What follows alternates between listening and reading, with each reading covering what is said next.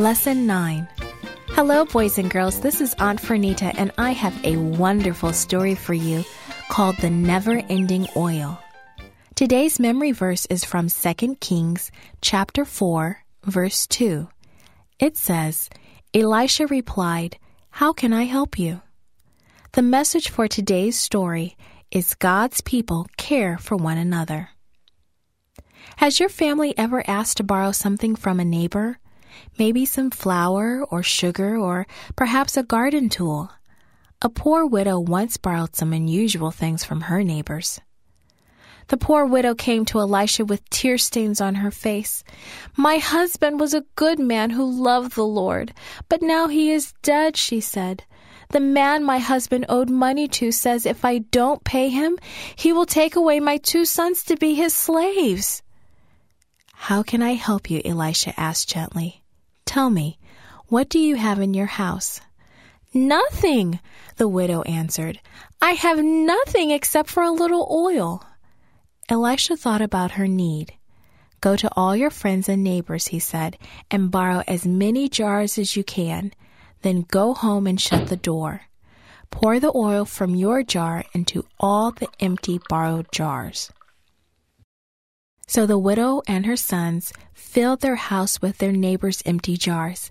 Then the woman shut the door, and she began to pour oil from her jar into the first borrowed jar. The oil kept flowing, and soon that first jar was full. And she poured into the next jar, and she poured into the jar after that. And she kept going and going, and soon she lost count. She just kept pouring until all the jars were full. "Bring me another jar," she said. "There aren't any more jars, Mother," her boys exclaimed. "You filled them all." The woman's eyes sparkled. She hurried out of the house and ran to find Elisha. "I did exactly what you said. I borrowed as many empty jars as I could, and now they're all filled with oil, and I still have oil in my jar." Elisha smiled. "Go and sell the oil," he said. "Pay back what your husband owed, and you will have money left over for you and your sons to live on." The widow woman praised the Lord for the miracle of the oil. She thanked God for taking care of her, and she thanked him for Elisha and her neighbors. That day, the widow and her sons learned that they could trust the Lord to take care of them.